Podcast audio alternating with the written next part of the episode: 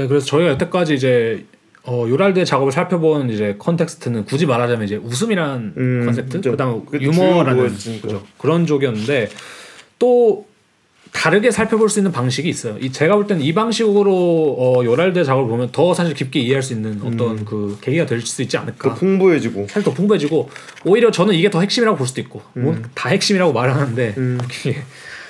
어쨌든 이 다른 핵심은 평행 세계입니다. 음. 평행 우주 이렇게 말할 수 있는데 어떻게 보면 진짜 안 어울려요. 그러니까 평행 세계, 그러니까 요새 평행 세계, 평행 우주라고 생각했을 때 사실 많은 젊은 작가들이 차용하는 건 약간 디지털이잖아요. 과학적인 메타버스, 되게 과학적인 예, 세계관이죠. 아니면은 뭔가 약간 사이비, 음, 음, 사이비나. 뭐 그런 거 얘기하기도. 예를 들면 최근에. 최근 요번에도 이제 한국에 아마 개봉을 하나 곧 하는 걸로 알고 있는데 그 보셨잖아요. Everything 아, 예, Everywhere 예, 예. All, All at Once인가? 예, 그게 완전 그 내용이죠. 메타버스에 관한 내용인데 그거 되게 디지털적이잖아요. 근데 맞아, 어떻게 맞아. 보면 이 작가들이야말로 전혀 디지털적이지 않은 작가들이죠, 사실. 근데, 근데 그 핵심을 좀 관통하고 있는. 어, 저는 그래서 이거를 조사하면서 놀랐던 게 그거거든요. 아, 내 식견이 이렇게 좁았구나. 오, 저도 약간 그 생각. 그러니까 왜냐면 나는 왜 평행 세계나 이거를 되게 어. 과학적이고 디지털적이로만 생각을 했지. 이렇게 하는 방법이 되게 있구나. 문학적인 방식 아니면 아날로그한 방식으로 이 평행 맞아. 세계를 바라볼 수가 있구나 이렇게 생각을 좀 했는데 어쨌든 그들이 막 그런 말을 해요. 우리는 평행 세계의 존재를 보여줄 것이다. 동시에 그 안에 자신을 두는 것이 가능하다는 것을 증명할 것이다. 어. 아 이렇게 직접적으로 말을 했었나요? 네 말했어요 와. 인터뷰에서. 음. 그래서 그들의 작업은 일종의 약간 평행 우주를 만들어낸다는 식으로 바라보면 좀 편할 것 같은데, 그러니까 그런 거예요. 그들이 어떤 식으로 이걸 말하는 거냐면은 예술은 현실에 대한 평행 우주다, 평행 세계다. 그래서 우리는 평행 세계 안에서 공격을 해서 실제 세계에 그 영향을 미칠 오. 것이다. 그러니까 약간 주술사들이 그 봉제 인형 만들어서 막 그치, 그치. 찌르잖아요, 막 뭐 이런 거 저주한다고. 그치. 그런 거랑 비슷한 맥락인 것 같은데, 그지 예술은 어떻게 보면 이 사회를 비추는 약간 거울 같은 거긴 하니까요. 다른 방식으로. 맞죠. 근데 이게 되게 재밌는 게 진짜 그거잖아요. 현실 세계 같은 예술 누가 만들고 싶어 사실. 음, 그지. 뭔지 알아요? 뭐지. 그러니까 일종의 하면 대안적인 현, 세계를 만드는 거잖아요. 맞아. 예술이란 거 자체가 어떤 세계관이든 어떤 장면을 만들어낸다 했을 때. 뭐 예를 들면 내가 뭐 사람 뭐 조각을 한다 해서 뭐 다비드상이 실제 뭐 다비드는 아니잖아요. 그지, 그지. 뭐 그런 그냥 그 것처럼 이미지를 포착해서 꺼내오려고 하는 거잖아요. 그죠. 그래서 그들의 작업은 굳이 말하자면 이 블랙 코미디류의 일종의 그런 되게 금기시 되는 것을 평행 우주에서 다루겠다. 어. 뭐, 뭐 이런 맥락인 건데 그래서 실제로 그- 그들이 about the relationship between the real world and the parallel world라는 음, 글을 여- 썼다. 영상으로도 있죠, 그죠? 영상 작업이. 어, 뭐 영상으로도 있을 거 아니에요. 거기 다 나오는지 저도 잘 모르는데 그 작업을 제가 영상을 full로 못 봐서. 음, 근데 저가 이제 이 글을 좀 full로 가지고 있어서 읽어서 읽어봤는데 너무 재밌더라고요. 음, 맞아, 너무 재밌어. 그래서 이거를 좀 정리해서 읽어드리려고 해요. 그래서 이 글을 간단히 정리해서 좀 읽어보자면 그 요랄드는 두 개의 평행 세계의 형태가 우선 있다고 말을 해요. 첫 번째 평행 세계는 현실 세계의 법칙을 따르지 않는 1차원의 평행 세계라고 하고 또 다른 평행 세계는 현실 세계의 법칙을 따르는 다중 차원의 세계가 있다고 말을 하거든요. 뭐 이건 정확히 뭔 뜻인지 모르겠는데 어쨌든 간에 현실 세계와 평행 세계 사이에는 전기장이 흘러가지고 평상시에는 되게 균형이 유지된 상태로 유지가 된대요. 근데 이제 평행 세계와 현실 세계가 약간 영향을 받는 여러 가지 방식이 있는데 그중 이제 첫 번째 방식이 사보타주 방식, 그러니까 공작이라고 말을 할 수 있을 것 같은데 그치, 그치. 사보타주 방식은 평행 세계가 현실 세계에 공격을 가하는 것이다. 사보타주 파티클은 전기장에 스스로를 끼워 넣어 전기장을 교란하고 밸런스를 붕괴시킨다. 사보타주 파티클의 밀도와 강도가 높을수록 강력한 공격이 만들어진다. 그러나 대체적으로 자기장이 중성화를 시키며 사보타주 파티클을 평탄화시킨다. 어, 그다음 두 번째 방식이 이제 기생충 방식이 있거든요. 그래서 기생충 방식은 평행 세계의 것들이 조용하게 현실 세계로 들어가는 것을 말한다. 보통의 경우 실제 세계가 기생충을 식별한 뒤 둘러싸며 제거한다. 뭐 이건 뭐 코로나 바이러스랑 비슷하다 볼 수 있겠죠? 음, 그래서 기생 방식은 현실 세계를 크게 뒤흔들 수 있으며 그들의 목표는 언제나 현실 세계의 주도권을 뺏는 것이다. 두 번째 B 뭐라고 하죠 이걸? two B? 2B 그러니까 기생충 방식 두 번째 방식인 거죠. 돌연변이 기생충. 돌연변이 기생의 경우 평행 세계의 것들이 현실 세계의 형식, 양식을 받아들이며 변이된 것이다. 돌연변이 기생은 현실 세계에서 더 이상 식별되지 않으며 그러므로 제거되지 않는다. 돌연변이 기생은 계속해서 자신을 증식시키며 현실 세계 안에 둥지를 틀기 위하여 노력한다. 음, 이 돌연변이 기생충에도 두 가지 타입이 있는데 첫 번째는 수동적 돌연변이가 있어요. 이 수동적 돌연변이는 돌연변이 기생의 몇 세대가 지나면 변종 기생충은 자신을 현실 세계 안의 존재로 인식한다. 그래서 현실 세계에 완전히 녹아들어 생활한다. 그다음 두 번째 어, 돌연변이 기생충은 능동적 돌연변이가 있는데 능동적 돌연변이는 세대에 걸쳐 자신의 아이덴티티를 숨기지만 때가 되면 자신을 드러낸 뒤 주변을 파괴한다. 오. 그다음에 이제 평행 세계와 현실 세계와 관계를 맺는 방식 중 세 번째가 모방 현상이라고 하거든요. 오. 이 모방 현상은 평행 세계가 현실 세계를 완전히 모방한다. 이는 평행 세계와 현실 세계 사이에 혼란을 유발한다. 이 경우 가장 큰 공격이 일어날 수 있다. 이것이 아까 저가 첫 번째 말한 평행 세계 공격이 음, 음. 현실 세계 공격이 되는 경우겠죠. 그래서 이 책에 이런 말이 있는데 많은 종류의 이론들이 있는데 그 중 하나는 평행 세계, 평행 우주에 관련된 이론이다. 이 이론은 평행 우주가 실제 우주에 대한 일종의 거울과 같다는 이론인데 평행 우주에서 이루어지는 모든 공격은 실제 우주에 영향을 미치는 일종의 자기 파괴 행위가 될 수 있다. 음. 즉 실제 세계가 자, 자기 자신을 죽이는 행위를 만들겠다라는 거죠. 음. 저는 이 말이 멋있는 것 같아요. 나는 내가 만든 예술을 통해서 실제 세계가 자기 자신을 죽이게 만들겠다. 약간 이거 의도적 도플갱어를 만드는 느낌이기도 하고. 의도적 도플갱어를 만드는 금기 중 하나가 이제 도플갱어를 마주쳤을 때 죽는다고 하잖아요. 음, 음. 그러니까 내 나와 나의 나의 맞아, 나와 맞아. 도- 다른 사람이 마주쳤을 때. 음. 근데 요새 그로이터 그러니까 요랄드 작업에서 보면은 그러니까 우리가 터부시하는 것들, 그러니까 우리가 숨기 숨기는 것들 있잖아요. 네. 그러니까 그런 것들이 드러났을 때 우리가 지구목으로 숨어 시- 숨고 싶어 하거든요. 맞아, 맞아. 그러니까 우리가 숨기는 것이 드러났을 때 오히려 우리가 숨어 아, 숨고 싶은데 이걸 약간 죽음이라 비유를 하면 음. 그러니까 우리가 죽이고 싶어하는 대상이 드러났을 때 우리가 우리를 죽이 걔네들이 우리를 죽이거든요. 음. 근데 이런 부분을 봤을 때 약간 그럴 때 갑자기 초창기 작업도 생각을 하, 생각이 나네요. 그 음, 그죠, 그죠. 쿠데타를 이렇게 황제에 대한 이야기 있잖아요. 맞아요. 그런 것들. 그리고 이제 그들이 또 다른 걸 쓴 게 있는데 이거는 뭐 그런 거예요. 평행 세계와 뭐 현실 세계가 관계를 맺는 또 다른 방법들을 몇 가지 적어놓은 건데 음. 아니면 어떤 그런 뭐랄까 단계라고 할까요? 그렇게 적어놓은 건데 이거예요. 잠시 동안 정신만 평행 세계에 갔다 오는 경우가 있고 신체까지 평행 세계에 갔다 오는 오. 경우가 있고 신체가 갔다 오는 건 진짜 사라지는 경우. 그다음에 평행 세계와 현실 세계 중간에 계속 머무는 경우. 그러니까 뭐 이건 일종의 약간 무단가 같은 거예요. 뭐 그런 느낌이겠죠. 어. 그다음에 이제 마지막이 좀 재밌는 것 같은데 이 마지막은 현실과 평행 세계의 완전한 공생 결합이 된 경우라고 하는데 이 심비오시스라고 하잖아요 요즘에 그 완전 공생 결합이라는 음. 맥락에서 그래서 공생의 경우에서는 현실 세계와 평행 세계는 완전 일치 일치하게 되고 모든 파티클들은 자신이 어느 세계에 있는지 구분할 수 없게 된다고 해요.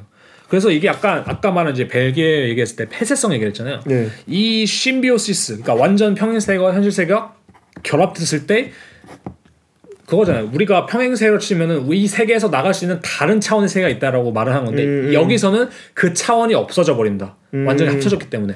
그래서 이 차원은 완전히 폐쇄된 차원의 그 세계를 음. 말한다. 근데 제가 볼 때는 이게 약간 그 요랄드가 사실 구현하고 싶은 일종의 그죠. 세계가 아닐까 싶어요. 완전히 폐쇄돼 버린 어떤 그 평행 그죠. 세계와 실제 세계 가 합쳐져 버린 그렇게 어떤 해서 그 세계. 드러나는 약간 미학적 요소들도 있고. 그렇죠. 그래서 저는 그냥 그런 거 있잖아요 요즘에.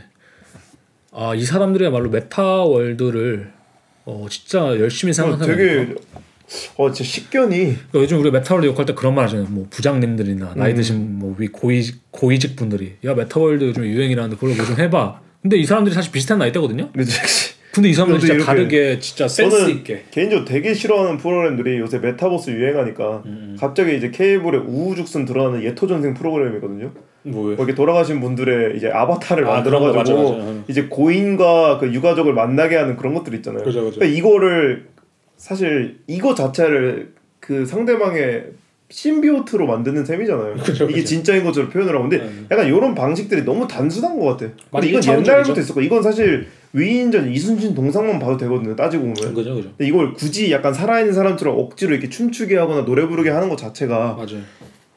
이 이 맥락 안에서는 똑같이 있는 거죠. 그냥 음. 그 방향만 달라졌는데 이거를 갑자기 새로운 무슨 태어난 메타버스라는 혹은 새로운 이론이나 새로운, 행인 포장을 것처럼 해- 하는 거죠. 거니까. 그죠 그죠. 그게 보다가 이제 요스 드 그루트의 이 글을 보고 느낀 게 아 식견이 응, 응. 식견이 남다르구나. 맞아요. 그래서 그들의 작업을 평행 세계로 바라본다면 좀 이해되는 게 많은 게 그들 작업 언제나 확실한 reference가 존재하거든요. 우리가 맞아, 약간. 플라톤을 쳤을 때 그쵸. 이데아의 원본이 있고 우리가 그걸 베끼는 것처럼 실제 세계가 있고 평행 세계가 그걸 모방하는데 그들은 언제나 되게 다, 은근히 비슷하면서도 다르잖아요. 어떤 음. 면이 다르냐? 그들이 만드는 평행 세계는 일종의 그 사람에 대한 공격과 캐리커처 같은 거거든요. 음, 그래서 되게 과도 과- 과대 해석돼 있고 맞아 맞아. 되게 희화화돼 있고 풍자화돼 있는데 맞아.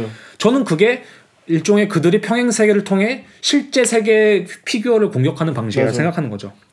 그래서 인터뷰에서 어떤 말이 있냐면 저희에게 독일과 독일의 문화는 다른 의미로 대단히 매력적입니다. 언어가 그중 한 가지이죠. 우리는 언제나 작업을 할 때 독일인을 흉내내려 합니다. 당신이 비행기에 타서 심한 난기류를 만날 때 독일어를 하는 것은 대단한 심적 안정감을 가져다 줍니다. 아마 당신은 야, das ist einmal etwas anderes,나 혹은 비슷한 말을 할 수 있겠죠. 그것은 당신을 뭔가 더 안전하게 느끼게 만들어 줍니다. 음. 이것이 제가 볼 때는 그 독일인 자체 아니면 독일인이 가지고 있는 언어관을 어떤 평행 세계에서 그치, 그치. 구현했을 때이 약간 일어날 수 있는 또 다른 생각이라 고 생각하거든요. 아니면 그런 것도 있을 것 같아. 독일인이 언어 때문에 차갑다는 소리 많이 그죠. 언어 때문에 차갑고 되게 근데- 좀 진중하다 네, 근데 이거를 많이 일부러 씀으로써 맞아요. 약간 자기 자신을 차가운 인간으로 만들어 버리는 그러니까 변신 이- 상태로 이게 갈수 있는 거죠. 이게 이게 무슨 뜻일까요? 정이 야 das ist einmal etwas anderes,나 뭐 이런 일 흔하지 않아? 참- 뭐 이런 건가? 음, 그런 느낌인 것 같은데. 그죠. 아 이거죠. das ist einmal etwas 아 이거 좀 뭔가 다르네. 그래서 einmal etwas anders it is 아이 N N이 N H였나요? 그냥 N A였나요? N A H였어요. 아 그래요? 그럼 나는 가깝다는 뜻인데? 아 그런 뜻인 그 네. 나인가? 예. 그말 아니면 그 사투리 말하신 거예요? 아 나? 막 이런 거 있잖아요. 저는 사투리라고 생각했거든요. 어. 이게 약간 구수하다고 뭐 생각을 한 먹었어 건지. 나 이런 건데 먼저. 이게 근데 그거를 제가 알기로는 N A로 쓰는 걸로 알고 있는데 그건 좀 헷갈리네요. 아니면 정말 이렇게 쓸 수도 있고 그러니까 이런 뭐 거죠. 다른 상황이네 뭐 이런 거 이런 거 이런 거 처음이네라고 어, 말할 수 있는 어, 거고 그렇죠.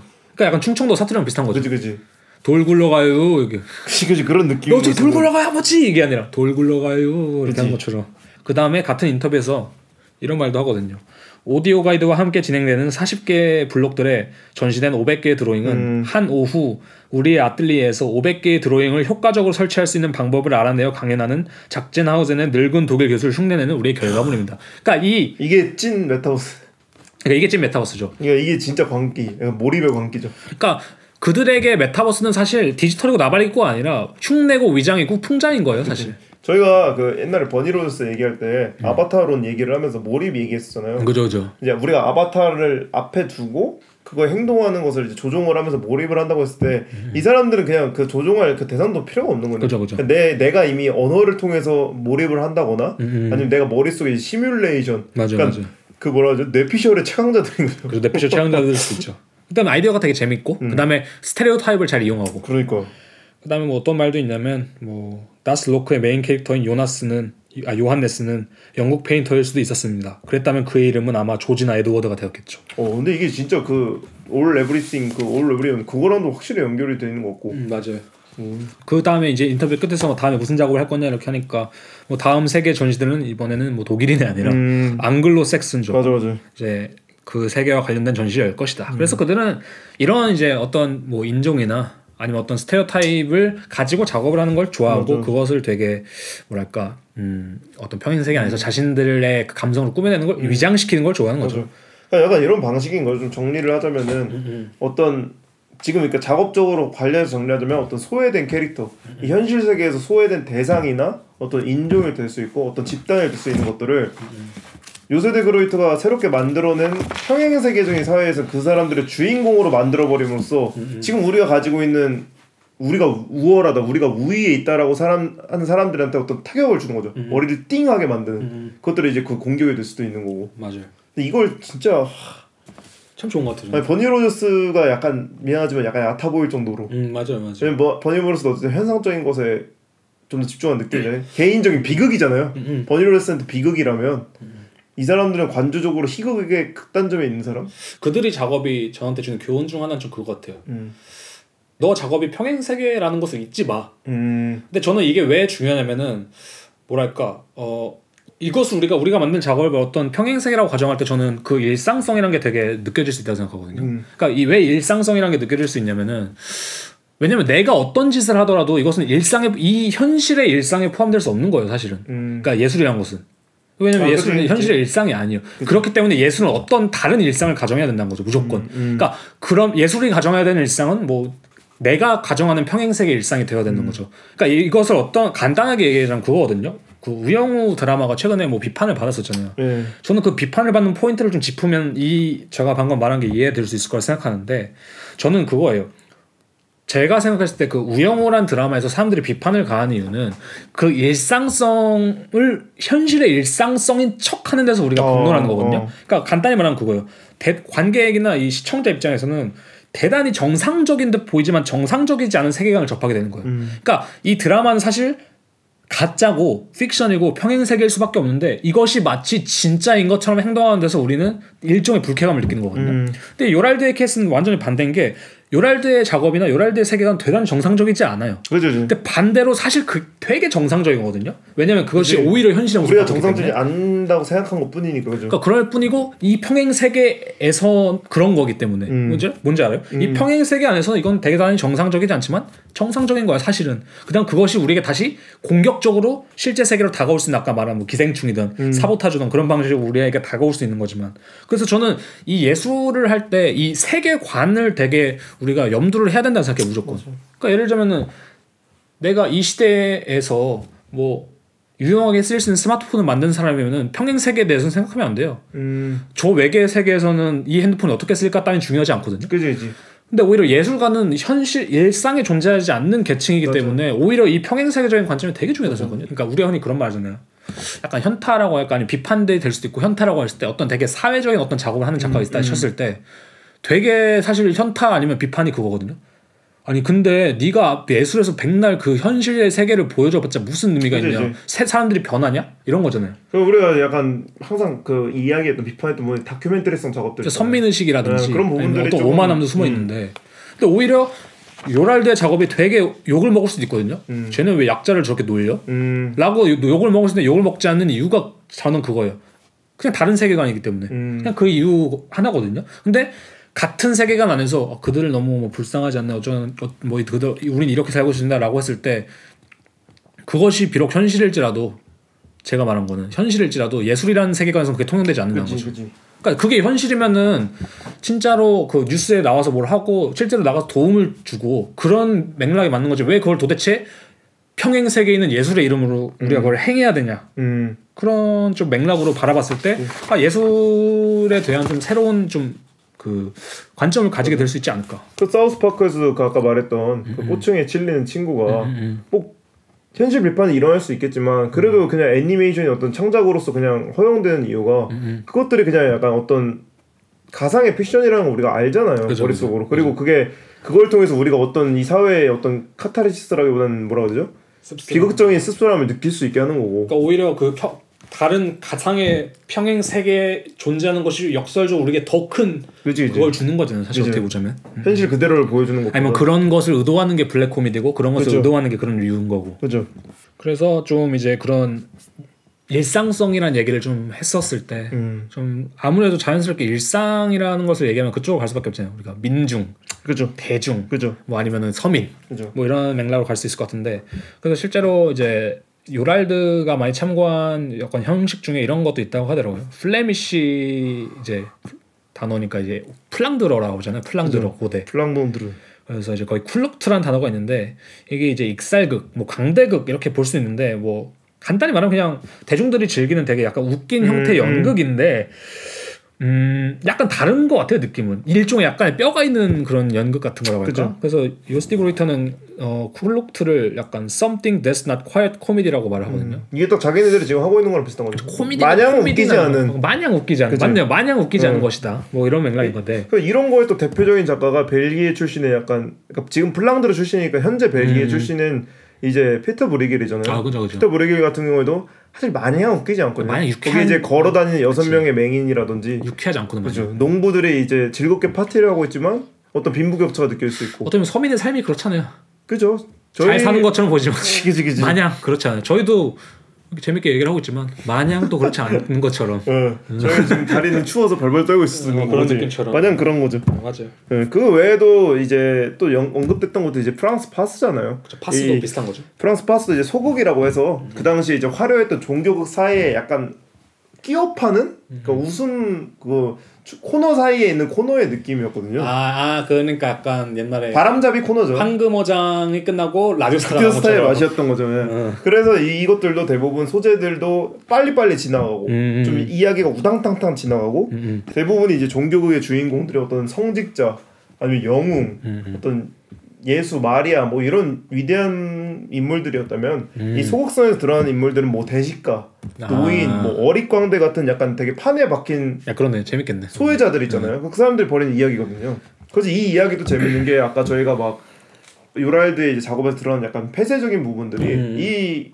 연극에서 드러나는 게 어쨌든 빨리빨리 해야 되고 이야기를 진행시키려면 장소 자체가 한정적이에요. 고정돼 있어요. 예, 고정돼 있어야 돼가지고 뭐 예를 들면 호텔이나 병원이나 아니 뭐 다가구 주택 같은 것을 이용해서 방은 그대로지만 이야기를 바꿀 수 있는 거죠. 호수가 바뀐다. 어, 호수가 수 중환자실에서 있다. 어디로 예, 갔다든가 예. 뭐. 요새 그로이트 그 요랄드 작업도 보면은 영상에서 어떤 다른 이야기가 펼쳐지는 것처럼 보이거든요. 맞아요, 무대는 맞아요. 같으나 무대는 같아. 근데 이걸 함으로써 아 이 폐쇄된 공간 안에서 무언가 어떤 스펙타클한 게 빨리 지나가고 있구나 음. 아니면 뭔가 일어나고 있구나 음. 근데 마냥 웃기지 않구나라고 할수 음. 있거든요 맞아 맞아. 왜냐면 여기서 나오는 소극선에 등장하는 것들도 결국에는 비극적이면서도 희극적인 이야기들이 동시다발적으로 계속 일어나거든요 맞아 그래서 시트콤도 실제로 그 한정된 세트들이 다 있잖아요. 그죠 그러니까 그 시트콤에 나오는 부모님 방은 다 그 시트콤에 나오는 부모님 방처럼 맞아, 맞아. 생겼고 뭔지 알죠? 그 어. 거실은 다 똑같이 생겼고 맞아 맞아 그 재벌들 집도 다 똑같고 디귿자 느낌이라고 네, 되나? 맞아요. 그런 세트장에서 실제로 촬영을 하기도 하고 맞아 맞아 다 그런 또다 판에 박힌 딱 그 세트가 있죠. 맞아. 어, 맞아.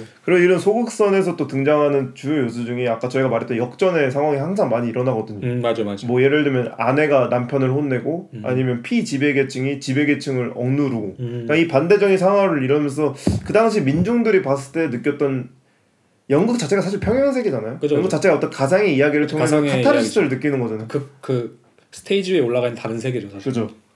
그 이, 이 소극선이 또 영향을 미쳤던 게 이제 미국에 있는 이제 스크로볼 코미디라는 장르예요. 이 스크로볼 코미디 장르도 보면은 내용 자체는 굉장히 비극적이거든요. 음. 어떤 잔인한 상황이 일어나고 그 유명한 영화 중에 하나가 이제 독약과 노파라는 영화인데 이 영화도 이제 주인공이 오, 비혼주의자예요.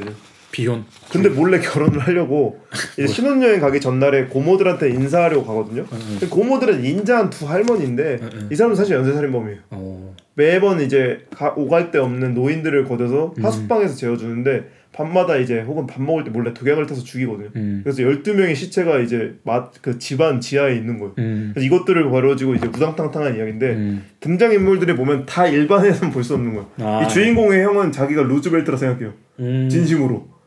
그리고 주인공의 또 다른 큰 형은 연쇄살인범이라서 쫓겨서 어느 어느 날 돌팔이 의사랑 같이 이 집에 놀러 와요. 그러니까 이게 심슨이나 사우스파크도 확실히 영향을 많이 그치, 받는 그치. 게그 캐릭터를 다 특이하잖아요. 그러니까. 음. 그러니까 우리가 이, 일상에서 볼 법한 그러니까 캐릭터를 좋아해요. 그다음 이따 얘기하기 전 코엔 형제도 그 드, 나오는 캐릭터들 보면은 음. 다그 캐릭터성이 되게 짙거든요. 그지 그지. 그러니까 이런 블랙 코미디나 아니면 이런 류의 작업들, 그러니까 작업들은 캐릭터들의 그, 그 캐릭터성이 너무 딱 그. 과장되어 있고 음.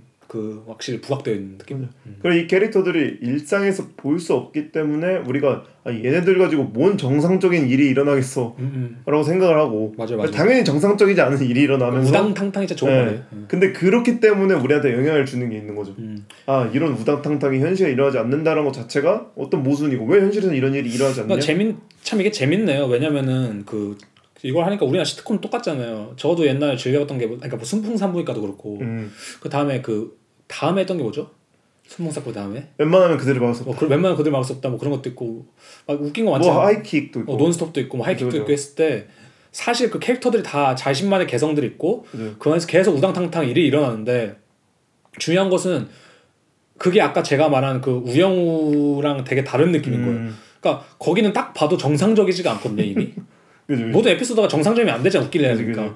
그지. 근데 사실 되게 서민의 일상을 잘 담고 있는 모습이 있는 것 같아요. 그래서 우리가 그걸 되게 좋아하고 그런 시트콤들을 익살과 뭐 해학과 뭐 풍자라는 것들이 그죠. 과장법도 많이 들어있는 거잖아요. 그 옛날에 뭐 한예슬 씨 나와서 뭐 그대는 너무 빨라요 부를 때 모든 남자들의 마음을 울렸던 것처럼 그래서 설레게 했던 것처럼 모든 인간의 양동근이 앞으로 머리를 하고 나서 그죠 뭐 그런 그 것처럼 대형 회사폰 파급력이 확실히 있잖아요. 그지 그지. 응. 그게 어떻게 보면 공격인 거죠. 그죠? 맞아 그게 공격인 거. 평행세계의 공격이지. 야 우리 기생 성공. 그게 현실에 대한 공격인 거예요. 그치 그치. 그러니까 이걸 약간 뭐 누군가 들은 기분 나쁘게 볼 수도 들을 수도 있을 것 같은데 음. 우영우란 드라마와 어, 요랄드의 작업을 비교하자면 격상과 격화의 논리가 있다고 생각하거든요. 음. 오히려 어떤 소위 계층 아니면 밑에 있는 계층을 격상시킬 경우 사실 그게 어떤 기만으로서 작동, 작동하기 때문에 맞아, 맞아. 저는 그게 되게 잘 안, 불쾌감과 어떤 음. 잘안 먹히는 경우가 있 는 것 같고 그런 부분이 그런 게 있었죠. 오히려 우- 격화로 갈때 이게 역설적으로 잘 먹힌다. 이게 어- 역설적으로 엄청난 공격이 된다 사실. 사실 우영우라는 그 캐릭터에 대해서 격상하는 방식이 사실 모해화였잖아요. 그죠, 이 모해화였죠. 캐릭터를 되게 이쁜 배우를 차용을 해서 보여주고 음, 음. 그 사실 박은빈이라는 배우가 연기를 잘하고 되게 이쁘잖아요. 그죠 그죠. 그렇기 때문에 이 캐릭터가 사랑받는 것도 사실 있어요. 당연히. 왜냐면 독립 영화에서는 어떤 식으로 그런 식으로 포장을 한다고 하더라도 음. 어떤 배우들을 그렇게 이쁜 배우 탑스타 배우를 쓰는 경우가 거의 없거든요. 그죠, 그죠. 예산적인 부분도 있기 때문에. 이런 모에야가 현실에서는 이제 사람들이 따라하는 짤도 많잖아요. 맞아, 맞아. 말투를 많이 따라하고. 맞아. 근데 이걸로 통해서 과연 어떤 장애인이라던가 어떤 그쪽 분들이 그런 자폐아들의 인권이 올라갔나? 라고 생각해서 사실 아니잖아요. 오히려 모해화 시킨 그냥 오락거리로 전락한 것 느낌이 있는 거지. 맞아, 오히려 그게 더 따뜻한 방식일 수도 있겠지만 음. 사실 더 잔인한 방식이다. 그러니까요. 음. 네. 그래서 그런 경우가 실제 영화도 있고 어쨌든 드라마에도 그런 경우가 많이 일어나고 근데 음. 저는 물론 뭐 그게 선의로 느껴질 수도 있겠지만 마냥 그렇지 않을 것. 같다라고 말하고자 하는 게 제 이제 그런 음. 거였죠. 그래서 저희가 약간 극에 대해서 약간 얘기를 많이 했었는데 실제로 그 아까 잠시 언급했었던 이제 프랑스의 희극 작가인데 그 전설적인 희극 작가예요 사실 이게 몰리에르라는 사람인데 음. 본명은 이제 장 바티스트 포, 포클랭이라고 하더라고요. 1622년생 이제 프랑스의 희극 작가인데 프랑스. 프랑스 연극의 긍지이자 어, 서양 희극의 끝판왕 이렇게 말할 수 있을 것 같아요. 오. 그래서 어, 동양의 주성치가 있다면 서- 서양의 몰리에르가 있다. 1600년대 사람이. 그렇죠. 근데 이제 어 그러니까 얼마나 대단한 사람이냐면은 그 아카데미 프랑세즈라고 이제 국립극단 같은 거 있죠. 프랑스에 있는 이제 거기에 이제 몰리에르의 흉상이 있대요. 근데 거기에 새겨진 문구가 있는데 한 나라가 한 사람의 예술가에게 바칠 수 있는 최고의 찬사다 뭐 이런 평이 있는 것 같은데 어, 뭐라고 써있냐면은 몰리에르의 영광을 위해 필요한 것은 아무것도 없다. 우리의 영광을 위해 그가 필요할 뿐이다. 오. 멋있잖아요. 이게 딱 그 히어로로서 one for, all for one의 개념인 거죠. 뭐 그런 맥락인 거죠. 네. 그냥 이 사람 자체는 뭐 수식이 필요 없다. 어. 그냥 우리가 이 사람을 통해 영광 얻을 뿐이다. 뭐 이런 맥락인 거죠. 그의 가장 중요한 업적이 뭐냐면은 이제 옛날에는 사실 이제 비극이란 것이 예술로 이제 많이 취급을 받는 거죠. 왜냐면 음. 되게 우리가 어떤 울림이 있고 우리가 옛날에 많은 그치. 카타르시스가 있고 내용의 어떤 그 절절함이 있고 스토리라인이 있고 뭐 여러 가지 음. 있을 텐데 희극은 말 그대로 이제 대중을 위한 거였어요. 그냥 깔깔깔 웃고 뭐 많은 그런. 느낌이었다면 당시 소국 같은 거였죠. 소극 같은 건 아까 말한 것처럼 이제 뭐 종교 음. 내용의 연극 있고 그 다음에 잠시 쉬어가는 방식으로 음. 그런 건데 몰리에르의 이제 업적은 예전까지만 해도 그 우스꽝스럽고 뭐 여흥거리 뭐 휴식을 위한 그런 희극을 예술 혹은 비극이랑 동등한 차원을 끌어올린 오. 점이라고 하거든요. 그래서 몰리에르의 희극 작품은 대부분 그 이제 당시의 사회적인 패단을 비판적이고 유머러스한 시선으로 그려내고 있다고 평가하고 몰리에르는 되게 자신이 살아가는 그 시대에 모든 계층, 소위 계층까지 포함해서 모든 계층을 세심히 관찰하고 이를 고스란히 무대에 올림으로써 당대 풍속과 동시대인의 최고의 관찰자라는 이제 별명을 오. 가지고 있었다고 하더라고요.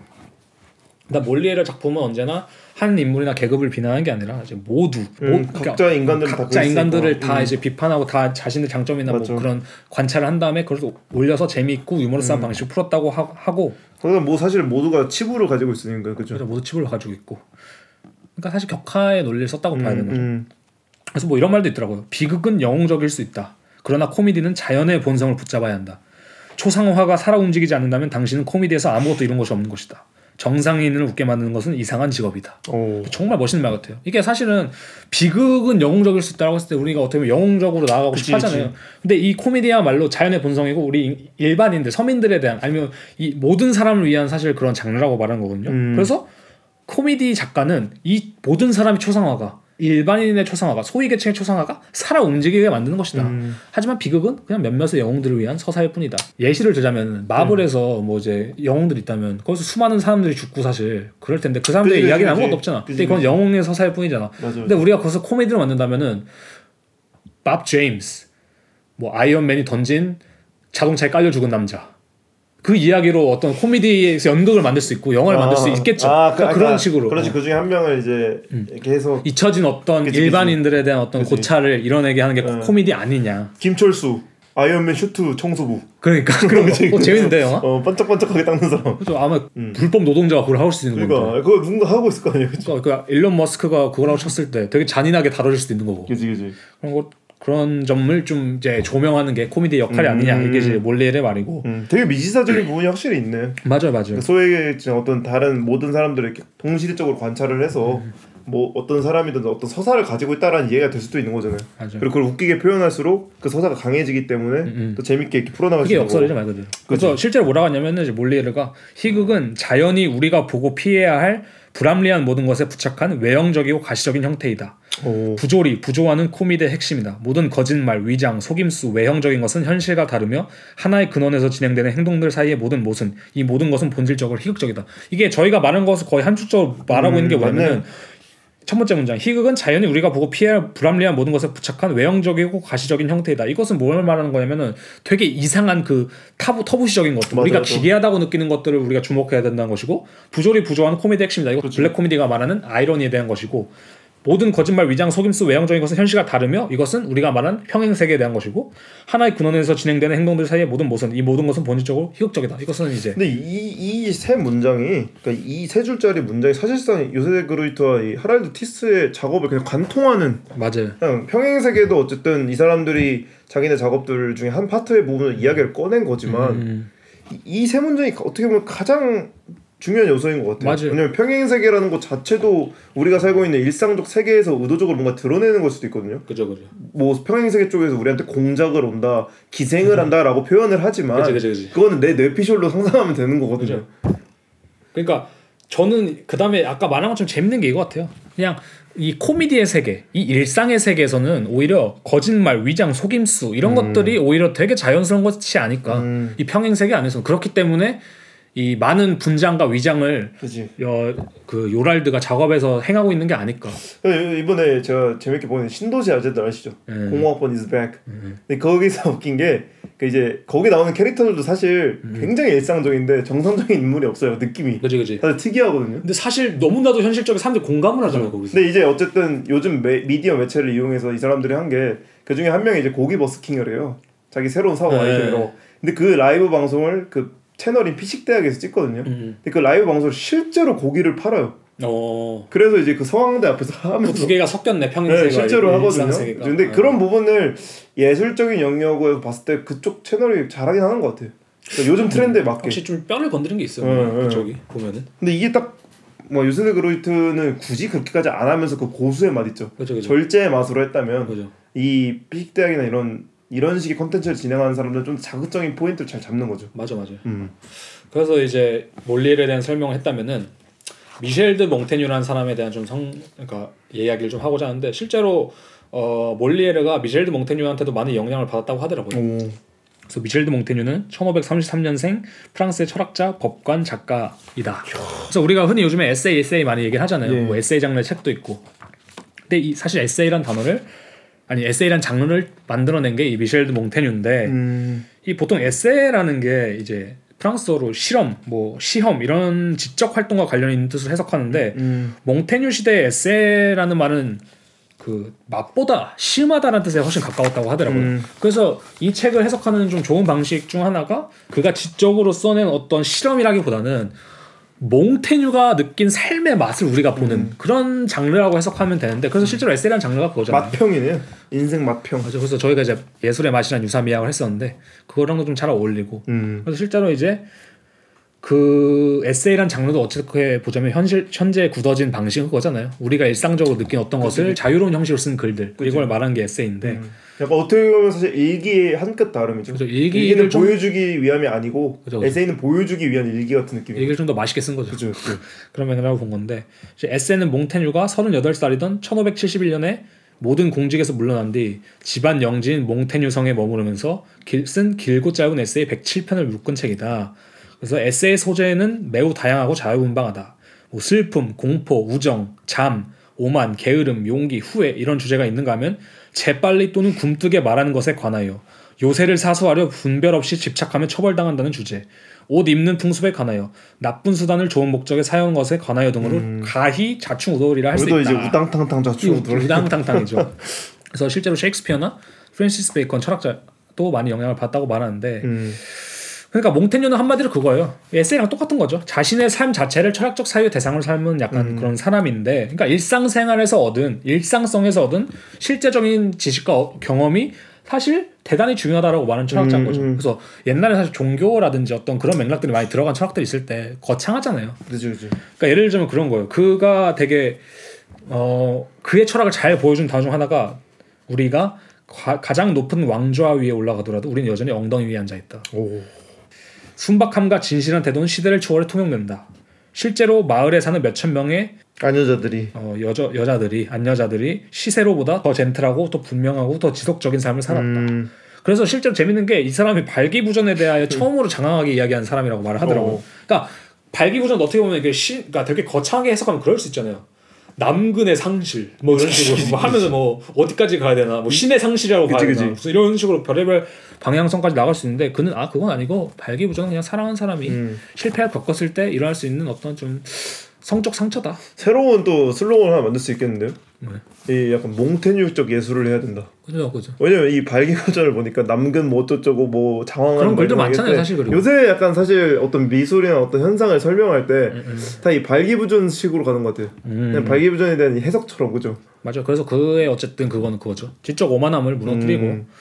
어, 근데 이거야말로 진짜 진적으로 많이 알기 때문에 할 수 있는 거죠. 어 진짜 그런 거죠. 어, 그러니까 이제 약간 툭 내려놓을 수 있는 거죠. 맞아요. 그래서 그게 이제 사실 또 재밌는 아니면 좀 대표적인 에피소드 중 하나가 그는 식인종에 대해서 막 식인종이나 야만인, 어. 미개인 뭐 이런 사람들한테 관심을 가졌었는데 그런 사람들에 대해서도 어 그 사람들이 자신한테 이제 전해준 바에 따르면 그 나라에는 야만적이고 미개한 것은 전혀 없는 듯하다. 음. 사람은 누구나 자기 관습에 없는 것을 야만이라 단정해 부를 뿐이다.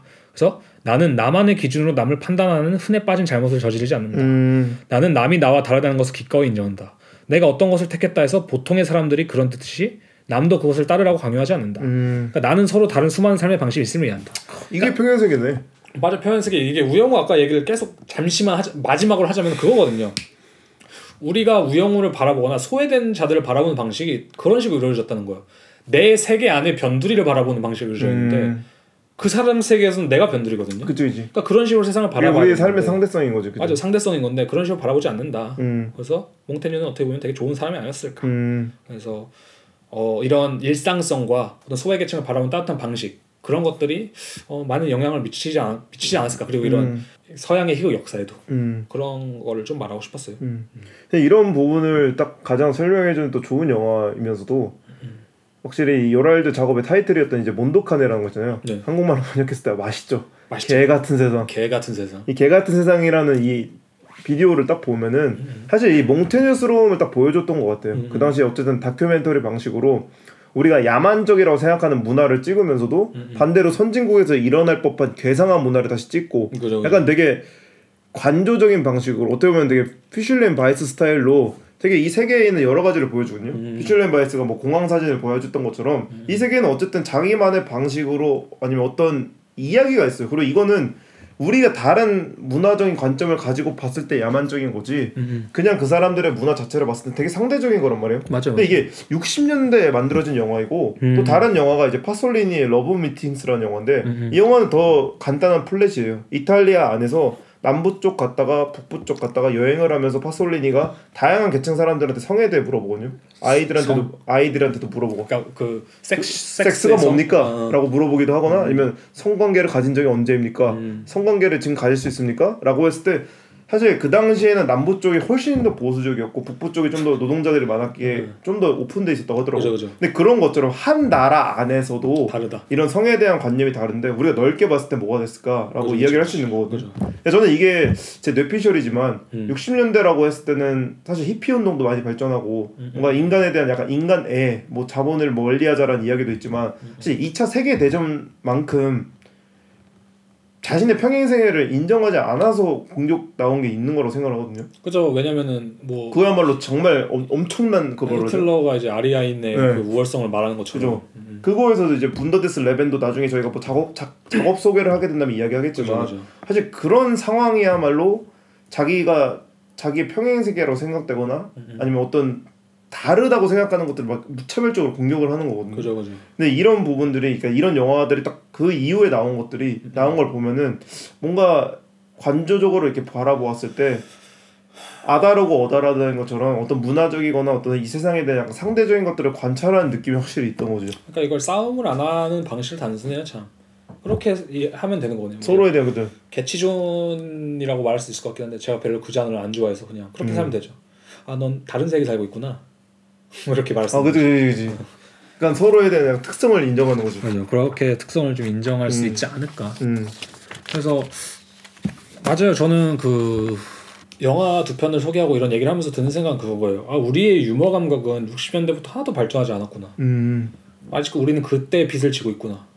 그치. 그래서 그 형식이 아직도 똑같고 아니면 더 재미없어진 것 같아요 요즘에 그 다, 다 그러니까 우리가 뭐 이제 많은 사람들을 품어줘야 된다 뭐 많은 계층과 많은 인종과 뭐 많은 그것들 다 품어야 된다라고 말하지만 실제로 우리가 그러고 있을까? 음. 우리가 그 정도로 우리의 그것을 발전했을까? 그 말은 우리가 그렇게 하지만 60년대에서 이미 이런 것들이 일어나고 몽테뉴도 그렇고 뭐 몰리에르도 그렇고 이런 희극들이 발전한 과정도 여러 가지가 있었는데 사실 요즘에 그런 게 있을까 과연? 그러니까 뭔가 발전을 했나 그렇게 우리가? 발전을 했나라고 생각이 될 법하면서도 또 발전을 안 한 이야기들이 너무 많이 들려오니까 그죠 그죠. 그거에서 이제 확 오는 좀 약간 기운 빠지는 것도 있고 그죠 맞아 그런 것도 있죠. 뭐 한국에서도 뭐 여러 가지 사건들 많잖아요 항상 보면은 음. 근데 그런 것들을 딱 보면 뭔가 기운 빠지는 게 있죠 맞아요. 그래서 그냥 좀 그런 생각을 했대요. 그 어떻게 보면 또 웃음이 만명 통치약이라고 많이 웃는 것도 중요한데 요즘엔 너무 서로 불을 켜고 싸우니까. 음. 그러니까 이런 거에 옛날 사람들은 어떻게 보자면 이런 다른 세계와 다른 사람들을 존중하기 위해서 이 웃음이라는 길을 택했다면은 음. 오히려 요즘에는 너무 이 분노라는 길을 택하고 있지 맞아요. 않을까? 혐오, 증오 이런 길을 택하고 있는 게 아닐까? 맞아 맞아 서로 좀 웃으면서. 그러니까 흔히 그런 말도 있잖아요. 막 진짜 친한 친구한테는 욕을 엄청 하잖아요. 웃으면서 어. 막 이 병신 키키키 말하면서 그러니까 걔가 슬픈 일이 있어도 진짜 친구는 어떤 웃음으로 승화시키거나 이렇게 격화시키잖아 걔를 음. 근데 그런 것들이 우리가 찐친이라고 말하는 특성인데 요즘에는 그런 것들도 많이 좀 하기 힘들어진 시대가 되고 있고 그죠 그래서 웃음을 되찾자 최근에 저 터키즈 이제 이용진 씨 나오는 거에서 네. 그 웃음 치료사인가? 아 실제로 있어요? 근데 뭐 그런 분이 있으니까 어떤 어. 아주머니가 계세요 무슨 아, 치료사? 근데 약간 좀약 받는 것 같이 네. 막 우리가 막 대노, 소노, 극대노 막 이런 식으로 말한 것처럼 뭐 소 웃음이 아 한자 소웃음이 아 소이? 소소 아니 소 미소 뭐 아, 네, 대소 아무튼 박장대소 막 이렇게 어, 하는 게 어, 있는데 어, 어, 재밌다. 아니, 되게 웃겨요 그분 아, 근데 진짜 약간 그런 분들도 많아지면 참 좋을 것 같다 뭐 어. 이런 생각 근데 그런 부분 그분 사실 시트콤에 나올 법한 인물은 어, 시- 기생하는 거 아니야 지금? 시트콤 그분 기생이에요. 그 사, 공작 쪽은 아닌 것 같고 기생충 그러니까, 쪽인 것 그러니까. 같은데 네. 하여튼 그래서 그런 좀 움직임이 많아지면 좋지 않을까? 뭐 음. 이런 생각을 좀 하게 됐어요. 그래서 저는 요번에 이제 하랄드 작업 조사하면서 또 찾은 게 그거 있잖아요. 뭐냐 그 쿤스탈레 본이었나? 본 거기서 네. 전시를 하는데 그 전시의 주제가 그 웃음에 관련된 유머에 관련된 전시잖아요. 이제 곧 2023년 연다했나? 네. 그 전시도 아 이번에 이제 네, 이제 곧 하게 되는. 네, 그러니까 그룹 전시요. 그룹 전시예요. 그 사람들 참여하는. 그래서 그런 것도 참 재밌는 주제가 될 수 있지 않나? 저희가 이번에 또 한번 가보려고 하고 있잖아요. 맞아요. 가서 또, 또 궁금한 멀지. 않으니까. 맞아요. 네. 그래서 방금 이제 사카인 씨가 파솔리니 영화를 이렇게 추천한 것처럼 저도 몇몇 좀 추천 작가 아니면 좀 괴가 비슷한 그런 작가들을 좀 조사해 왔는데 첫 번째는 뭐 루키노 비스콘티라는 감독을 한번 얘기하고 싶은데 간단 간단하게만 얘기하려고 해요. 이걸 다 하면은 너무 길어지니까. 음, 루키노 비스콘티는 1906년부터 1976년까지 사실 이탈리아 영화 감독인데 이제 이탈리아 네오 리얼리즘 3대 작가로 뽑힌다고 해요. 네오 리얼리즘이라고 하는 건 그냥 말 그대로 있는 것을 그대로 묘사하는 사실주의거든요. 되게 유명한 사람이라고 해요. 약간 이제 영화 감독 중에 자신의 세계를 펼치는데 최고에 달한 이들을 부르는 약간 명칭이 있는데 그게 뭐 시네아스트라고 하더라고요. 오. 그래서 그래 그런 식으로 분류되는 감독인데 와 이건 좀 받고 싶다. 그죠. 근데 이분이 그거예요. 귀족 출신이라고 할까요? 그러니까 엄마도 엄청 부유한 집안에서 태어나서 되게 패션 감각도 좋고 이게 어느 정도 집안이냐면은 그 사람이 막 매일 막 샤넬의 옷을 입고 다니고 막 아닌가 뭐 루이비통인가 막 이런 거 입고 다녔는데 루키노 비스콘티를 어 영화계에 발들이게 한 사람이 누구냐면 코코 샤넬이래요. 오. 코코 샤넬이 누굴 추천해줘가지고 이렇게 한 건데, 그러니까 어떤 식으로 평가하면 영화계 최고의 탄미주의자라고 말을 하거든요. 탄미주의자.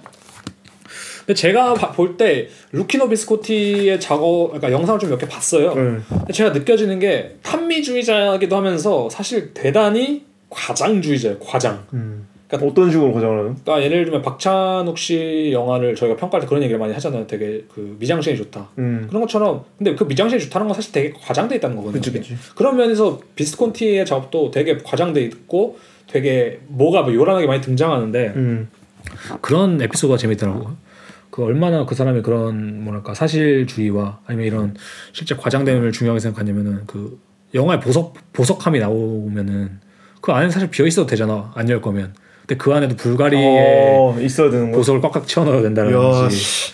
근데 이제 어 비스콘티를 보통 이제 이 사람은 거의 세트장을 안 썼겠는데. 그런가? 저도 그건 잘 어, 어. 아무튼. 아무튼 비스콘티의 영화를 약간 평가하는데 그런 특성을 많이 얘기하더라고요. 거리두기. 음. 그래서 비스콘티는 약간 그 중간에 있는 어디 되게 약간 그 중간 지점에 있는 사람 같아요. 자, 자기의 이야기를 하는 굳이 말하면 자신이 자기가 이야기하고자 하는 주제와 매우 연관이 돼 있는 사람이거든요. 어. 예를 들면 그 사람이 귀족이나 아니면 되게 부자라고 했잖아요. 그래서 그 사람 영화에는 사교계라든지 음, 좀 부자의 그게 되게 많이 나오거든요. 그렇지. 근데 그것을 되게 거리를 두는 방식으로 많이 표현을 하고 음. 그다음에 뭐 비스콘틴 자신의 영화를 약간 의인화라고 많이 표현을 했다고 하는데 음. 하나의 역사적 상황의 총체는 어떤 인간의 형상을 통해서 그리고 인간 드라마의 전개를 통해서 구현된다. 그래서 그래서 그는 사실주의이기도 하지만 그런 면이 있었다고 해요. 어떤 한 개인의 개성, 그 캐릭터의 개성을 존중해서 배우의 역할이 자신의 약간 영화에 좀 치명적인 영향을 줘도 사실 그걸 되게 많이 인정했다고 해요. 어. 그러니까 엄청난 거리를 두고 있는 거지. 어. 그래서 그런 뭐랄까 저는 요랄드와 같이 일종의 그 따뜻함과 냉정함의 참 중간 같다 이 사람. 참 자신과 연관이 있고, 참 자신의 작업을 하는 거지만 남의 그것을 대단히 존중하는 맞아. 사람이구나. 뭐 이런 좀 그러니까 맥락이 중요하다. 여- 연극 극작가랑 비교를 했을 때 요, 요랄드가 세우는 캐릭터들이 음, 혹은 인형들이 뭔가 그 사람들이 굉장히 애정이 없는 것처럼 보이면서도 너무 애정 있어 보여. 요 너무 애정 가득하거든요. 그러니까 왜냐면 제가 생각했을 때 대우하는 방식은 거의 뭐라고 하지? 엑스트라처럼 대우하잖아요. 아, 그리고 그럴 것 같아요. 뭐냐면은 예를 들어 그 사람들한테 너희들이 만든 형상을 좀 설명해 달라고 하면 음. 너무나도 재밌게 설명을 잘 해줄 것 같아요. 자기 집 너무 잘 알고 있고. 그지 그지. 그러니까 그런 걸 보면 약간 츤데레라고 하는 좀 뭐한데 그러니까 이런 거 있잖아 이런 거죠 말 그대로 웃긴 비유인데 뭐 예를 들어서 아까 말한 인물의 흉상이 사실은 그 참수된 그 머리잖아요 음. 그 참수된 머리를 보면서 너무 예쁘게 어 얘는 이런 애였어 아, 뭐 이렇게 설명 있죠. 기괴함처럼 뭐 약간 어, 어. 요, 요랄드도 좀 그런 게 있지 않을까 그런 캐릭터들이 또 만화에 많잖아요. 그죠? 자기가 맞아요. 죽인 캐릭터들 애정하면서 그죠? 맞아요 얘는 참 잘 싸웠는데 이러면서. 그래서 이런 작가를 그냥 추천하고 있는 이유는 그냥 이제 요랄드의 작업이 좀 음. 마음에 드시는 분들은 이런 작가나 영화 감독도 한번 보면 좋을 것 같다 음, 음. 추천해 주는 거고 두 번째는 이제 라이너 베르너 파스빈더거든요. 이제 라이너 베르너 파스빈더는 약간 독일의 천재 감독 같은 사람인데 45년부터 82년까지 이제 산 어, 젊은 젊은 나이에 요절한 37세 나이로 요절한 이제 독일의 감독인데 New German Cinema의 약간 그 감독 중 하나라고 말을 하더라고요. 그런데 이 사람도 아까 미셸 마예루스랑 비슷한 게 미셸 마예루스 다큐멘터리 보고 저희가 놀란 게 작업량이 엄청났잖아요. 그. 사람이. 근데 이 사람도 37세 요절했는데 40여 편에 이르는 와, 연극 연출, 텔레비전 영화, 라디오를 했는데 69년과 70년 사이는 9편의 영화를 찍었대요. 한, 한 1년 만에 아홉 편을 찍어? 네. 한 달마다 하나 찍은 거지 거의. 어떻게? 음. 그래서 파스빈더도 사실 이제 어, 루- 루키노 비스콘티랑 비슷하다 볼 수 있는데 우리가 이제 그때 옛날 베르톨트 브레히트의 약간 소- 네. 소격 효과. 근데 사실 그것도 거리두기잖아요. 그죠. 그죠. 그래서 거리두기 기법을 영화에 도입한 장본인이고 동성애자, 외국인 노동자, 창녀 같은 소외계층을 내세워 현대 사회의 소외와 외로움이라는 주제를 부각시키며 중산층의 이중성, 시민사회의 어두운 부분을 폭로했다. 그래서 초기 작업은 답답할 만큼 느리다고 하- 하고 음. 카메라는 거의 안 움직이며 배우들은 연기라는 것이 아니라 대사를 암송하는 듯한 느낌이란다. 근데 이것도 사실 요랄드의 비디오가 가지고 있는 특성이거든요. 그지 그지. 저는 개인적으로 재밌다고 생각하는 거는 그의 영화가 그 거리두기라는 그 차가운 아니면 이성적인 어떤 그 기법을 영화에 도입했는데 동시에 그는 대중에 접근하기 위해서 그 더글라스 서크라는 사람이 있는데 그 사람이라고 우리나라로 치면 약간 김수현 작가 같은 느낌인 어. 것 같아요. 그러니까 통속적인 전형적인 메- 그치. 통속적인 멜로드라마의 형식을 같이 섞었다는 게 전 재밌다고 생각하거든요. 음. 전 이것도 아까 뭐 길게 보자면 우- 그 베르그송이 웃으면서 말했던 긴장과 유연성, 음. 더 나가서 말하면 뭐 실제 세가 평행 세계, 음. 뭐 이런 식의 그 양가적인 어떤 것들을 되게 잘 섞었다고 생각을 하는 것 같아요. 그래서 저는 저도 약간 영상을 또 보니까 어 비슷하다. 음. 그 미학이 비슷하다. 요랄드랑. 마지막으로는 좀 자세하게 좀 얘기를 해보고 싶은데 너무 자세하게까지는 아니지만 좀 얘기를 해보고 싶은데. 너무 유명한 사람들이죠. 어, 저가 제일 좋아하는 감독 중 하나긴 해요 오. 사실. 코엔 형제도. 그래서 유튜브에서 약간 이제 코엔 형제 관련해서 이제 막 올리 분 올리시는 분들이 있으시잖아요. 그런 제목도 있는데 이게 참 잘 어울린다고 생각해서 게- 제목을 좀 따왔는데 코미디는 비극에서 설정된다. 오. 그래서 이것도 사실 저희가 여태까지 계속 했던 얘기잖아요. 그래서 코엔 형제 작업의 약간 특징을 뽑으라고 한다면 언제나 약간 오해가 쌓이고 쌓이고 쌓여서 끝에 파국이 오는 거, 그 우당탕탕인 거죠 말 그대로. 음, 음. 우당탕탕이라는 플롯 라인을 되게 많이 쓰고 언제나 재치와 유머가 있고 그다음에 대사 처리도 이런 것들이 유머러스한 것에 비- 비해서는 되게 절제돼 있고 건조하다. 그래서 이제 코엔 형제가 인터뷰에서 이런 말을 했더라고요. 우리에게 흥미로운 것은 아주 능숙한 사람들이 반드시 성공하지 않는 그런 경우이다. 어, 원숭이가 나무에서 떨어진 상황을 좋아하는 어, 거. 원숭이가 나무 어, 떨어진 그치. 상을 좋아하는 거죠 사실. 그지 그지. 개인적으로 저 로저 디킨스라는 영화 촬영 감독을 되게 좋아하는데 네. 이분이 이제 코엔 형제랑 같이 찍고 이분이 이제 시카리오 촬영 감독이기도 하다고 하더라고요. 오. 그래서 그들의 시나리오 작법도 그냥 가- 독특해서 한번 가져와 봤는데 그들은 작, 그 시나리오를 그렇게 만든다고 하더라고요. 아 뭐 이번에 이런 얘기를 써봐야지가 아니라 진짜 재밌는 씬이나 이미지를 생각한대요. 음. 그래서 그걸 기반으로 이렇게 영화의 시나리오를 만들어 나간다고 많이 얘기를 하는데 생각에 요들로도 그러니까 하자, 하라, 하랄드랑 이제 요새대 그로이트도 음. 뭔가 약간 이런 식으로 생각을 했을 것 같아요. 왜냐면은 맞아요. 흥미로운 장면 위주로 생각할 것 같아요. 어쨌든 뭔가 그 사람들이 작업한 비디오들을 봤을 때 굉장히 강한 인상을 가지니까 배우들이나 이렇게 찡그린 모습들 그런 것 포함해서 그 사람들 드로잉한 거 보면은 자기들이 이미 영화를 찍기 전에 그러니까 그, 그 영상 작업을 찍기 전에 그리는 표정 같은 것들이 있더라고. 그치, 그치. 그러니까 우리가 생각했을 때 뭐 기계적인 것도 맞아, 있고 맞아. 또 비극적인 표정일 수도 있고 맞아, 맞아. 그런 그 걸로 미묘한 표정을 어, 그런 것들로. 시작하는 걸 보면은 어쩌면 이제 코엔 형제와 좀 비슷한 맥락이 있지 않을까 시작 방식이 그다음 둘도 형제니까 듀오네요 어쨌든. 그러니까 그래서 이런 인터뷰도 있더라고요. 사람들은 종종 우리가 우리가 만든 영화 속 캐릭터에 대해 깔보는 입장을 취한다고 비난한다. 그런데 난 그런 비난을 정말 이해할 수가 없다. 그러니까 저희가 말하는 이제 변호를 하면 되는 거겠죠. 음. 그래서 이- 저는 약간 이제 코엔 형제 관련해서 얘기하고 싶은 것 중 하나가 그거예요. 그들이 어떻게 이 서스펜스라는 장르를 유머나 코미디와 섞을까 이건데 첫 번째로 제 생각에 가장 그 두드러지는 건 이제 파스라든지 아까 말한 이제 프랑스 그 소극처럼 예. 그들의 캐릭터들은 언제나 야심차지만 무능한 캐릭터거든요. 음. 그러니까 되게 멋있게 나무를 타는데 언제나 나무에서 떨어지는데 원숭이들로 구성이 되어 있는 거 언제나 보면은. 그래서 그리고 그들의 작업에서 사실 가장 눈에 띄는 게 저는 그거예요. 의상이나 그들이 쓰는 미학이 언제나 과장돼 있어요. 어. 그러니까 예를 들면 위대한 레보스키 같은 영화에서는 거의 레보스키 같은 경우는 선글라스에다가 목욕 가운을 입고 다니고 오. 뭐 예를 들면 노인을 위한 바다에서는 그 무슨 공기총 같은 거 이상한 걸 들고 그 다니죠. 2대8 이대팔 가르마에. 대단한 네. 단발에 그 다음에 뭐 카우보이 노래에서도 되게 캐릭터들이 다 음. 성향이 되게 센 편이고 그 인사이드 루윈도 캐릭터에 대한 어떤 그런 뭐 스타일이라든지 이런 거에 되게 많이 신경을 쓴 것 같거든요. 음. 이게 딱 요랄드 작업에서 나타나는 그 캐릭터랑도 비슷한데 맞아요. 그 사실- 되게 이상하잖아요. 그죠? 옷과 이것들이 되게 과장돼 있고 딱팀 그- 팀딱 이런 거예요. 것도 이런 거에 딱 그냥 이 사람만 봐도 이 사람이 뭐 하는 사람인지 알 수 있을 것 같아요. 맞아요. 팀앤톰 말씀하신 것처럼 그텐 바인게어트 거기서도 나오는 캐릭터들 보면 팀앤톰이 파랑색 이제 모자랑 그죠, 그죠, 그죠. 그 정비소 옷 같은 거라거든요. 그죠, 그죠. 그 유니폼을 입고 있는데 모자에 팀이랑 톰이 써 있잖아요. 그러니까 누가 봐도 약간 덤앤더머 같은 감성도 어, 있고. 어, 어. 뭐 그래서 만화에서 나오는 스타일이 있거든. 어, 만화에서 딱 나온 스타일로 돼 맞아, 있고 일단 전 재밌는 게 코엔 형제의 작업에서도 전 폐쇄 공포증의 형식이 되게 많이 나온다는 오. 생각을 해요. 그러니까 한마디로 코엔 형제의 작업은 서스펜스인데 그것을 어, 이끌어가는 분위 그 안에서 영화의 분위기는 언제나 그 유머러스하거든요. 아까 그 말했던 그 screwball 장르랑 비슷한 거네요. screwball 코미디. 그죠, 미국 그 영화에서의. 맞아요, 맞아요. 오. 그래서 이것을 또 만드는 방법 중 하나가 이제 코엔 형제 작업에서는 이제 음악이나 사운드가 되게 중요한 역할을 하는데 인사이드 르윈 같은 경우는 음악을 직접적으로 다루고 있는 영화기도 음. 하고 그다음 사운드 같은 것도 보면 되게 그냥 막 흥얼흥얼 거리는 소리라든지 그런 걸 많이 쓰는데 음.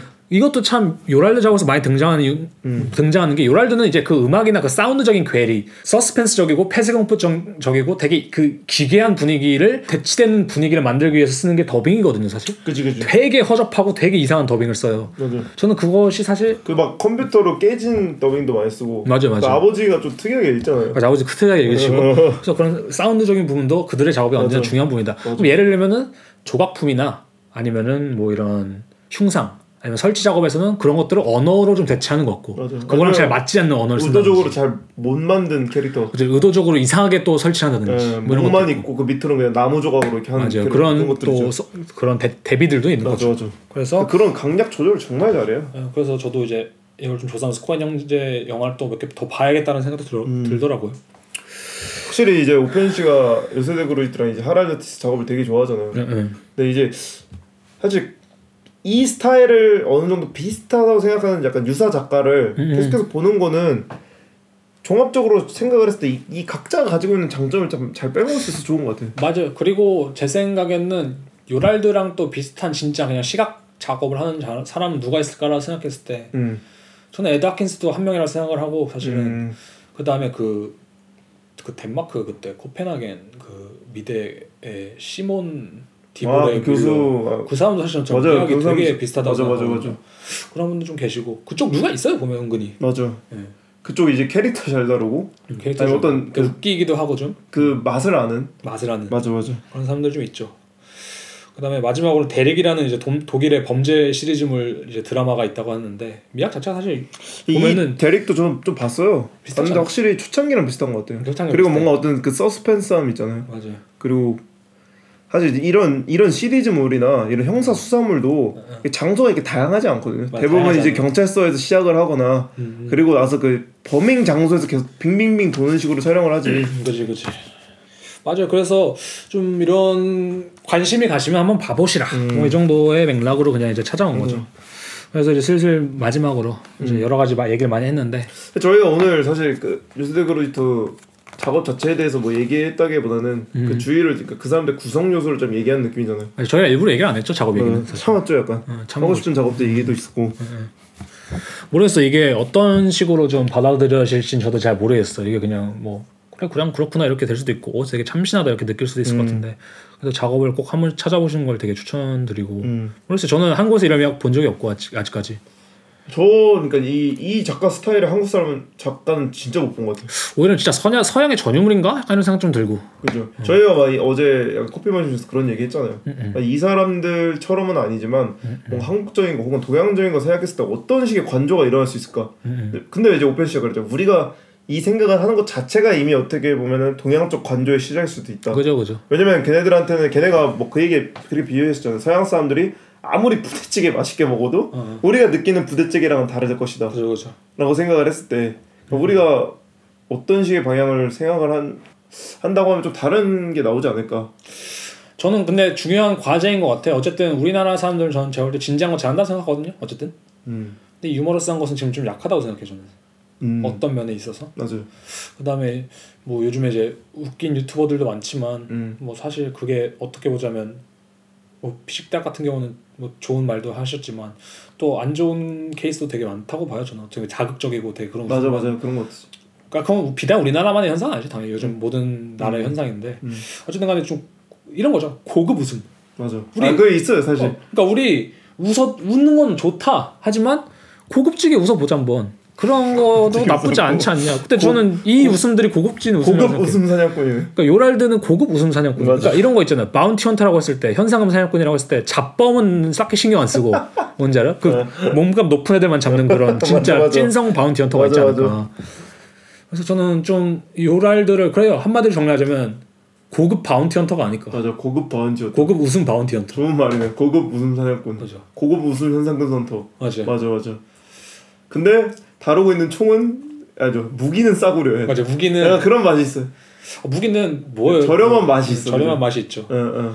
저는 그래서 약간 그냥 옛날에 그냥 단순히 생각했을 때는 참 뭐 소외된 사람들, 뭐 사회 이변에 있는 사람들을 좀 저변에 있는 사람들을 음. 다루는 작가가 아닐까라고 생각했는데 그걸 다루는 논리와 방법론을 좀 더 알게 된 음. 다음에는 아 이건 정말 유의미한 사실은 그러니까 그런 거죠. 아까 발기부전 얘기도 하- 했고 웃음에 대한 얘기도 했지만 그런 거를 많이 안 다루잖아요. 좀 음. 하찮은 것들을 그죠 그러니까 그죠. 이론적으로.